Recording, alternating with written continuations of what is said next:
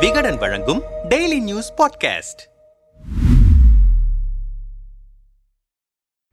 ஈரோடு கிழக்கு தொகுதி இடைத்தேர்தலில் பொதுக்குழு உறுப்பினர்களின் ஆதரவு யாருக்கோ அவருக்கே இரட்டை இலை சின்னம் என உச்சநீதிமன்றம் உத்தரவிட்ட போது பொதுக்குழு உறுப்பினர்களின் ஆதரவை பெற முடியாது என்பதால் போட்டியிலிருந்து விலகிக் கொண்டார் ஓ பன்னீர்செல்வம். அத்துடன் இரட்டை இலை சின்னத்தில் நிற்கும் தென்னரசுவுக்கு ஆதரவு அளிப்பதாகவும் தெரிவித்தார். இரட்டை இலை சின்னம் தங்கள் அணிக்கு கிடைத்ததும் ஓ பன்னீர்செல்வம் போட்டியிலிருந்து விலகிக் கொண்டதும் அதிமுக முழுமையாக எடப்பாடி பழனிசாமி வசம் வந்துவிட்டதற்கான முதல் அச்சாரம் என்று அவரின் ஆதரவாளர்கள் உற்சாகமாக விளக்கமாக கூறினர். இரட்டை இலை சின்னம் உறுதியான பின்பு ஈரோடு கிழக்கு தொகுதியில் அதிமுகவின் தேர்தல் பரப்புரையும் அனல் பறக்க தொடங்கியது. இரட்டை இலை சின்னத்தை ஆதரித்து பிரச்சாரம் செய்ய அனுமதிக்க வேண்டும் என ஓ. பன்னீர்செல்வம் கொடுத்த நட்சத்திர வேட்பாளர்கள் பட்டியலையும் தேர்தல் ஆணையம் நிராகரித்தது. இரட்டை இலை சின்னம் கிடைக்காவிட்டாலும் தானும் அதிமுகவில் தான் இருக்கிறேன் என்பதை காட்டிக்கொள்ள ஓ. பன்னீர்செல்வம் எடுத்த இம்முயற்சியும் தேர்தல் ஆணையத்தின் முட்டுக்கட்டையால் பலிக்காமல் போனது. எனினும் பொதுக்குழுவுக்கு எதிரான மேல்முறையீட்டு வழக்கில் தனக்கு சாதகமாகத்தான் தீர்ப்பு வரும் இரட்டை இலையை உச்சநீதிமன்றம் அங்கீகரிக்கும் என ஓ பன்னீர்செல்வம் உறுதியோடு நம்பிக்கொண்டிருந்த நிலையில் தீர்ப்பு பேரிடியாக அதையும் தவிடு பொடியாக்கிவிட்டது கடந்த ஆண்டு ஜூலை பதினோராம் தேதி நடந்த அதிமுக பொதுக்குழு செல்லும் என உச்சநீதிமன்றம் வழங்கிய தீர்ப்பால் அதிமுகவின் இடைக்கால பொதுச் செயலாளராக எடப்பாடி பழனிசாமி தேர்வு செய்யப்பட்டது செல்லும் என்பது உறுதியாக இருக்கிறது அதேபோல அந்த பொதுக்குழுவில் ஓ பன்னீர்செல்வம் உள்ளிட்டோர் நீக்கப்பட்டதும் செல்லும் என உச்சநீதிமன்றம் தெரிவித்திருக்கிறது. இதனால் அதிமுகவின் ஒற்றை தலைமை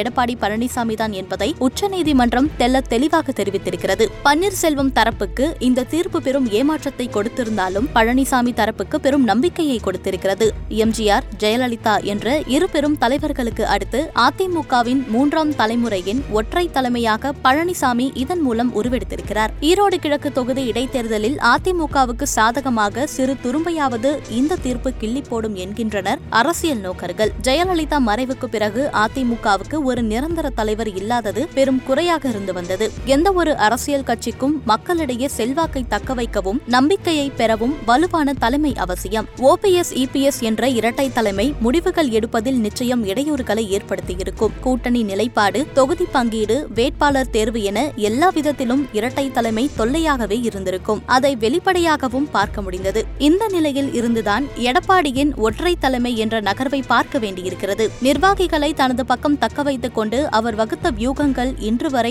அதிமுகவின் மூன்றாவது பெரிய தலைவராக அங்கீகரிக்க செய்திருக்கிறது. இது எடப்பாடி பழனிசாமியின் முயற்சிகளுக்கு கிடைத்த வெற்றி. இந்த தீர்ப்பு நிச்சயம் அதிமுக நிர்வாகிகள் மத்தியில் உற்சாகத்தை ஏற்படுத்தியிருக்கும். ஈரோடு இடைத்தேர்தல் களத்தில் பாசிட்டிவ் எனர்ஜியை அவர்களுக்கு ஊட்டியிருக்கும். அதிமுகவுக்கு யார் தலைவர் என்ற ஊசலாட்டம் இல்லாமல் மக்களுக்கும் தெளிவான ஒரு முடிவை எடுக்க இந்த தீர்ப்பு வழிகாட்டும். மற்றபடி பன்னீர்செல்வத்தின் அரசியல் வாழ்வை இந்த தீர்ப்பு கேள்விக்குள்ளாக்கிவிட்டது என்பதில் சந்தேகமில்லை இல்லை என்றும் அரசியல் நோக்கர்கள் கூறுகின்றனர். ஈரோடு தேர்தல் களத்தில் தீவிர பிரச்சாரம் மேற்கொண்டிருக்கும் அதிமுகவின் கொள்கை பரப்பு துணை செயலாளர் விந்தியா உச்சநீதிமன்ற தீர்ப்பு எங்களுக்கு சர்ப்ரைஸ் அல்ல. நாங்கள் எதிர்பார்த்ததுதான் என நம்மிடம் கூலாக பேசினார். தொண்ணூத்தி ஒன்பது சதவீத நிர்வாகிகள் ஒற்றுமையாக அண்ணன் எடப்பாடியாரோடு இருக்கிறோம். ஒரு சதவீத ஆதரவை வைத்துக் கொண்டு அவர்கள் கூச்சல் போட்டுக் கொண்டிருந்தனர். அதிலும் அரை சதவீதம் எங்களுடன் திரும்பி வந்துவிட்டனர். கழகத்தை காக்க நினைத்தவர் இப்போது தலைவராகி தேரில் அமர்ந்து கொண்டிருக்கிறார். களவாட நினைத்தவர் தெருவில் நிற்கிறார். நாங்கள் மிகவும் மகிழ்ச்சியோடு இருக்கிறோம். இதே உற்சாகத்தோடு இறுதிக்கட்ட பரப்புரையையும் மேற்கொள்வோம். அதிமுகவில் குழப்பம் இல்லாமல் பலமாக இருந்தால் மகிழ்ச்சி அடைவது தொண்டர்கள் மட்டுமல்ல